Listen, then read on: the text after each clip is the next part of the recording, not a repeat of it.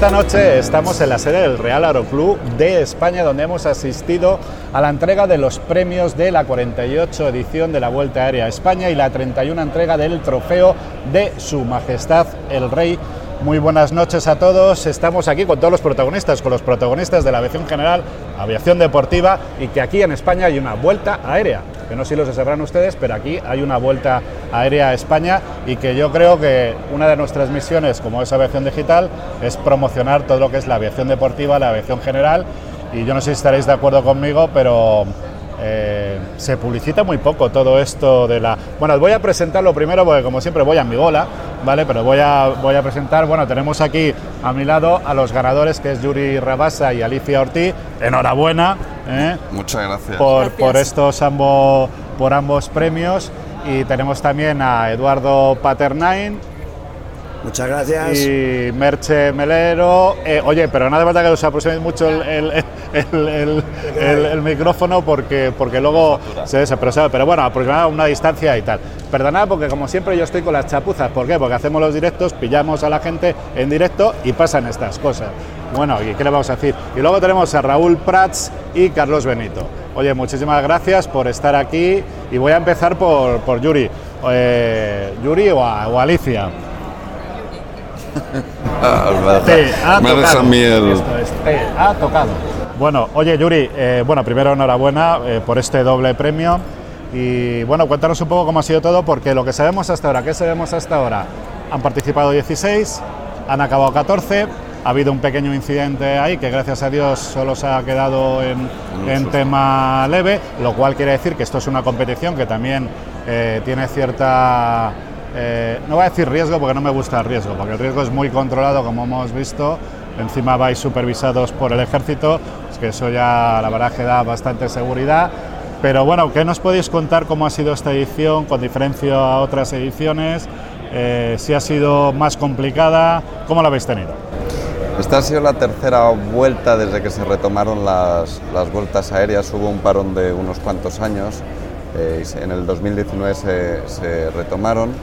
Eh, y bueno, ha sido fantástica porque esta, esta vuelta es muy especial en el sentido de que es todo un evento, como decías, eh, a efectos de aviación general eh, para España. Es un momento en el que nos reunimos eh, los amigos, vienen la gente de cualquier aeroclub de España.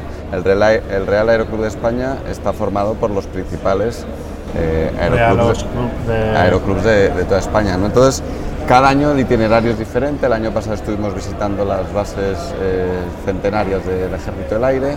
Este año hemos salido de Córdoba, hemos parado en Muchamiel, hemos ido luego a San Luis en Menorca, luego Son Bonet, luego hemos vuelto a Cuatro Vientos y siempre hay una parte competitiva en la que pues, eh, algunos pilotos nos apuntamos y es el trofeo Su Majestad el, el Rey, que este año pues tenemos la, la suerte de, de poder ostentarlo por tercera vez consecutiva. Así que bueno, es un honor eh, Sí. poder otra vez además, llevarnos en a casa en la, la copa. fecha lo de majestad está muy sí, sí, está- es noticia pero bueno yo un poco para que lo entienda porque estaréis de acuerdo conmigo de la gente sabe muy poco de todo esto o sea realmente yo creo que no se publicita suficiente y y entonces hay, bueno, primero lo que tiene que, saber la gente que son itinerarios, ¿no? que los conocéis con muy poco tiempo, eh, tenéis que ir por un trayecto definido, o sea, esto no es una loxodrómica ni una ortorodrómica, o sea, que tenéis que ir por unos puntos muy concretos, ¿no? Y tenéis que hacer unos tiempos, ajustaros, etcétera, etcétera, a todo un itinerario, ¿no? Eh, yo, yo no sé, lo digo por- para, para explicarlo un poco a todo el mundo, ¿no? Aquí participan, hemos dicho que participan, han participado me parece 16 aeronaves, que no solo son aeronaves, sino también ha habido ultraligeros, que me parece que ha habido tres ultraligeros en esta edición, que con las performances que tienen ahora mismo pues es alucinante. Y bueno, cuéntanos un, po- un poquito, si te parece, o sea, cómo, cómo son las, eh, digamos, las bases de este, de este premio. Sí, yo haría una separación de lo que ha sido la vuelta a, a España, que es lo que ha dicho nuestro compañero Yuri, eh, una reunión de amigos que nos montamos en, en estas locas máquinas y viajamos por, por nuestra geografía. Y luego lo que es la parte competitiva. La parte competitiva no estaban las 17 aeronaves, sino realmente estábamos solamente 6 aeronaves. Eh, finalmente, no sé si eran 6 o 8 o 7, 7, una de ellas es la que o tuvo sea, el hay una parte que es competitiva y otra parte que es, eh, más, lúdica, correcto. Entonces, dentro de esta parte competitiva, efectivamente había eh, aeronaves que pertenecen al, por decirlo así, sector ultraligero y otras que están en el sector de aviación general. Y por darle, por hacer un poquito el cuento corto, eh, de lo que se trata es de salir por una calle que nos han dibujado en un mapa que nos han dado poco antes de, de despegar habiendo minutado ese tramo con, con unas, en función de la velocidad a la que vamos a funcionar, porque los ultraligeros funcionamos en una velocidad, en este caso ellos han funcionado una mucho más rápido que la nuestra, por lo tanto mucho más difícil. Y de lo que se trata es de no salirse de la calle. Cada vez que nos salimos de esa calle dibujada, que hemos de decir que es de un kilómetro de ancho, que parece que es mucho, pero desde ahí No, pero arriba además, no sobre todo no, porque hacéis lo que se llama eh, en el argot eh, navegación a estima, con referencias visuales, ¿no? Observada, es observada. O sea, pero que no utilizáis- No hay GPS, no hay GPS ni hay haber, nada, ¿vale? Por decirlo fácil es, si te sales de la calle durante X segundos penalizas Ahí está. y tanto la entrada como la salida en este circuito ha de ser en el minuto y segundo exacto. Si te retrasas X segundos, empiezas a penalizar y si sales más tarde o antes también penalizas. A fin de cuentas esto es algo nuevo, se le llama ANR, es eh, diferencial a lo que sería un rally aéreo donde hay quizás más estrés, más estrés, pero yo invito a, a cualquiera de los pilotos de aviación general más burgueses a que lo prueben para que se diviertan un poco y vean eh, de lo que es capaz de una NR de sacar de un piloto. ¿no? Oye, Raúl, eh, ha comentado eh, Eduardo. ha comentado Eduardo, mi tocayo, eh, y así me voy acordando, eh, ha comentado la diferencia entre las distintas aeronaves, ¿no? Entonces, claro, yo una cosa que quiero entender, que supongo que la gente que nos está escuchando, nuestros seguidores, eh, o sea, tú imagínate, vas con una Diamond, vas con una Cessna 172, vas con una PA28, por ejemplo, y vas con un ultraligero, ¿no?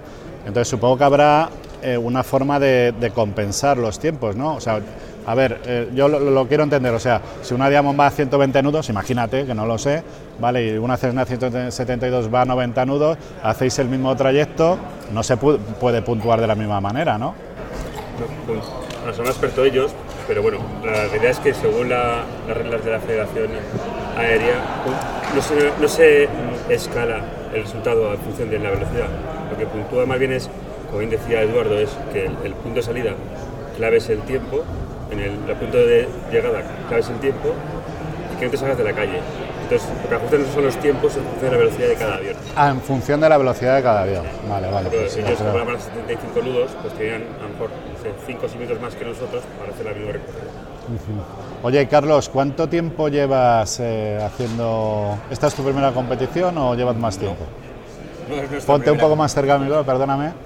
Y perdonar a todos por el directo, pero bueno, estas cosas son así. Aquí No lo importante es el contenido. ¿eh? No es nuestra primera competición. Competimos en la primera de, que se hizo, que fue en el año 2011. 2011. Y lo que pasa es que después hemos tenido mucho tiempo de parón, pues porque por motivos profesionales hemos, hemos tenido dificultad para formar tripulación. Sí. Pero ¿por qué habéis tenido dificultad? Pues porque me ha abandonado. Se ha ido con otra. Se ha ido otra. Aviación digital corazón. Eh, para, para todos ustedes. tenido que recuperar. Va a tenido- bueno. Oye, Merche, eh, eh, hablando de tripulación, ¿no? Eh, supongo que cada uno tiene una función. O todos ejercéis de, vamos a decir, como, no sé si es comandante segundo o si es eh, navegador observador, porque supongo que el, todo el tema de tiempos, de tal y no sé qué es muy importante. Eh, ¿Cómo es la cooperación en cabina? O sea, eh, ¿cada uno tiene una misión? Depende de la tripulación. Nosotros, Sí. por ejemplo, sí que él tiene eh, más mando sobre lo que es la aeronave, o sea, Sí. digamos, pilota, y yo lo que hago es ayudo en, en lo que es la navegación, o sea, el, pues más los mapas eh, y ver eh, por dónde vamos. O sea, eh, es muy claro copiloto. O sea, de copiloto, como si estoy, oye, que te estamos tardando, acelera, ¿no? O- Bueno, no sé si es así. No mete un poco más de potencia, que no vamos a llegar en el, en el tiempo. Bueno, es alucinante, ¿eh? Eh, A mí me parece. Yo vengo de trabajos aéreos, que lo sepáis. Aparte de ser burgués, vengo de trabajos aéreos. Entonces, eh, sí, y, y todas estas cosas uno la añora, ¿no? Y, y sabéis que uno de los problemas que hay ahora en la aviación profesional es precisamente eh, lo que llaman eh, las habilidades técnicas, o sea, lo que es el manejo del avión, ¿no? Que se está perdiendo, yo creo que se está perdiendo un poquito, ¿no? Alicia, Alicia, ¿tú crees que esto es una oportunidad? O sea, que hay que fomentar más la aviación general deportiva. Ya trabajos aéreos tenemos lo que tenemos, que es extinción de incendios y pocas cosas más. Antes había arrastre de cartel, fotografía aérea, que es donde empezamos a formarnos, ¿no? Pero empezar por aquí, yo creo que es un, ¿no? Eh, a- apuntándose a- Sí, sí. Para, para lo que es, eh, de alguna manera, eh, pues el conocimiento de las habilidades, ¿no? de la estima, ¿no? Pues yo estoy seguro, yo voy en un 320, ¿no? que es la habilitación que tengo ahora, y se me van las máquinas. Bueno, todavía me acuerdo de trabajos aéreos, pero luego bajamos y tal, ¿no? Pero ahora, pero ¿no crees que este tipo de eh, de competiciones es bueno para los pilotos, ¿no? Para que para que sí, no sí, pierdan sí, esas habilidades que teníamos que Sin teníamos duda, y antes. además es que es una forma de salir a viajar, porque quizá la aviación deportiva está muy enfocada a coger el aparato, darse una vueltecita, conocer si acaso el campo que tienes el siguiente, pues por hacer unas tomas allí y eh, refrescar un poco, pero realmente lo que es- hace esto es romper ese hielo, atreverte Sí. a viajar y a ir a campos que no conoces y sobre todo en esta vuelta, que ha sido algo especial, poder cruzar, eh, por ejemplo, pues una superficie de agua como es nuestro mar Mediterráneo, que de verdad que hay muchos pilotos, y de hecho conocemos alguno, que ha superado una barrera gracias a la vuelta. Entonces estos eventos hacen, hacen mejores pilotos, grandes amigos y desde luego fomentan, fomentan la, la aviación deportiva a un nivel que nada lo puede hacer tú solo en tu avión, sí, lo pasas bien, pero necesitamos esto. Ahí- ahí quiero comentar una cosa. Sí, Eh, que yo creo que es importante destacar y va muy ligado a esto. Eh, toda la competición aérea, eh, nuestra competición aérea, que está basada en el vuelo de precisión y, y demás, busca una cosa que es el desarrollo de la seguridad y la pericia de los pilotos en eh, las pericias básicas, stick and rudder. digamos. básica, sí. La básica, Eso. que es navegación, sí. Navegación pura, simplemente un cronómetro y un mapa, ni siquiera necesitas compás, lo llevamos, pero a veces ni lo usamos. Eh, y luego, por ejemplo, en las tomas de precisión. Eh, hay distintas modalidades de tomas de precisión. En esta competición no hemos tenido tomas de precisión, pero solemos tener tomas de precisión en, en- en nuestro deporte, en, tanto en rally aéreo como en precision flying, como en air navigation race. Eh, y está pensado para ser capaz de aterrizar en una franja con una precisión mm, de metros, tanto con motor como simulando fallos de motor, como simulando fallos de flaps. Eh, y claro, eso te va dando una soltura a base de competir y de participar. No se trata ni de, ni de ser el más rápido, ni de ser el mejor piloto, ni de ser... Se trata de desarrollar tus propias capacidades que poco a poco te van animando y te van dando seguridad. Entonces, todo el diseño de los reglamentos de competición de vuelo de precisión está pensado para eso, para desarrollar pilotos más seguros y pilotos más... Súper, interesante. Luego hay un tema que a mí me gusta sacar de los ultraligeros, ¿no? Que, o sea, hay mucha gente, vosotros encontráis mucho, joder, a mí me gustaría, me hubiera encantado ser piloto, ¿no? Que todo el mundo dice, me encantaría ser piloto. Hay muchos sueños de mucha gente que es ser piloto. Y todo el mundo piensa que es muy caro, ¿no? Pero aparecieron los ultraligeros. Entonces, los ultraligeros, eh, ¿no os parece que es una forma de experimentar el vuelo de manera económica, por decirlo de alguna manera? Eh, no sé, no sé si sabéis lo que os quiero decir. Pues yo me, me dicen, joder, pero ¿qué vale una hora de vuelo? "Ah, pues una hora de vuelo vale 200 y pico, 300 euros y tal. Bueno, y en un ultraligero, ¿por qué no vas a un campo, no? O sea, yo, mucha gente que nos pregunta a nosotros, ¿no? Que nos pregunta y nos dice, oye, joder, yo quiero ser piloto, ¿qué no saco yo? Y digo, mira, yo lo primero de todo es saber si te gusta o no te gusta. Y la forma de experimentarlo, pues no sé, yo, yo lo del ultraligero es que lo veo un campo que me estoy animando, por cierto. Y yo creo que voy a... Yo te diría que quizás el ultraligero es la base más rápida de acceso para cualquier persona.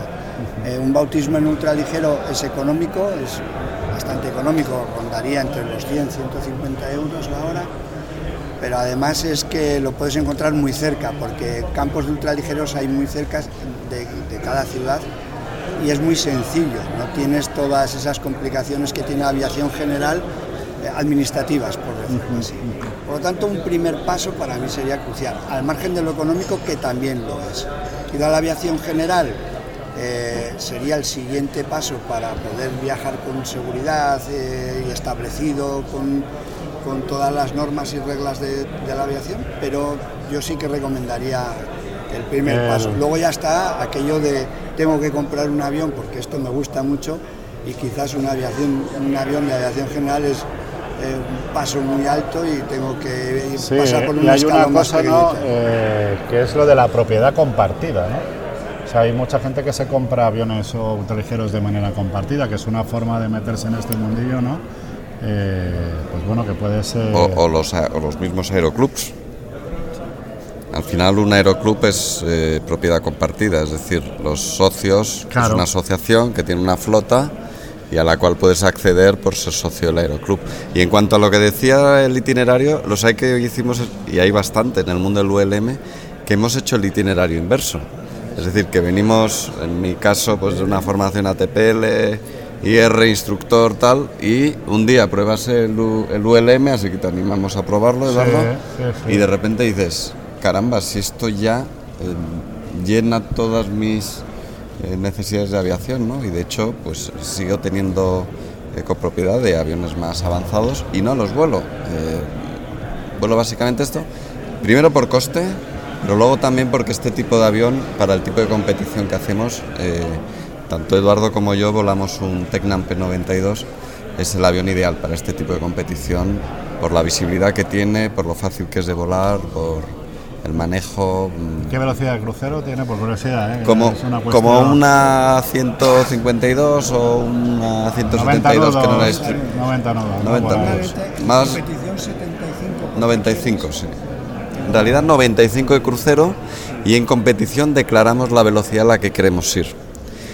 El año que viene estos señores que han ido a 90 A 45. tendrán más cuidado y en vez de a 90 porque 45. este año es que se han estrenado, aunque llevan ya cierto tiempo, eh, seleccionaron una velocidad, pero ya les hemos dado algún truquito y el año que viene podrán volar también. O sea, realmente en el avión que ellos han volado también podrían haber volado algo más despacio, porque 75 nudos ellos han volado con una Cherokee, ¿es, ¿no? No, al Archer, Warrior Archer 3. 3.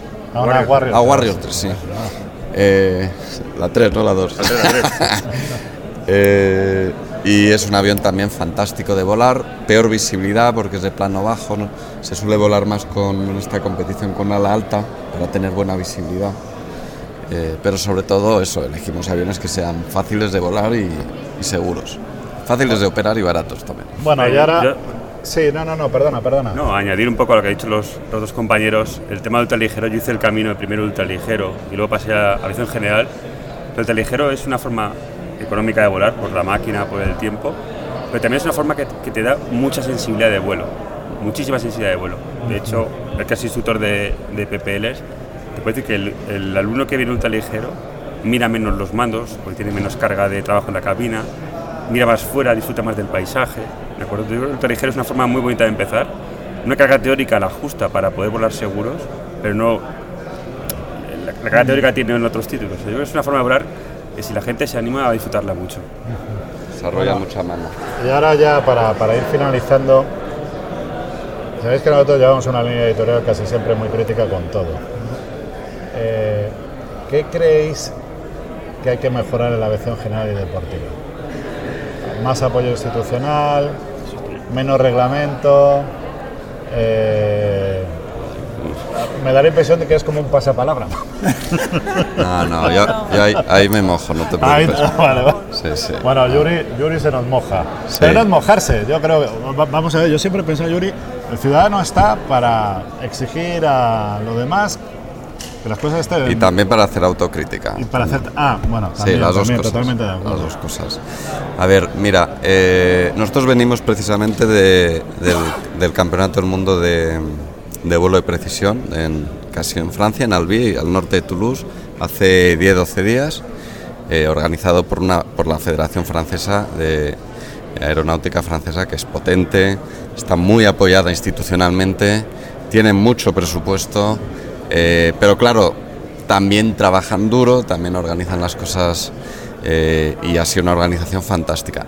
Los servicios de los que disponemos los aviadores en Francia, hablo de aviación general, es fabuloso. Servicios FIS mm, en cualquier lado, coberturas radios impecables, espacios aéreos y eso que Francia está muy saturado, eh, a efectos de restringidas y demás, pero espacios aéreos bien diseñados.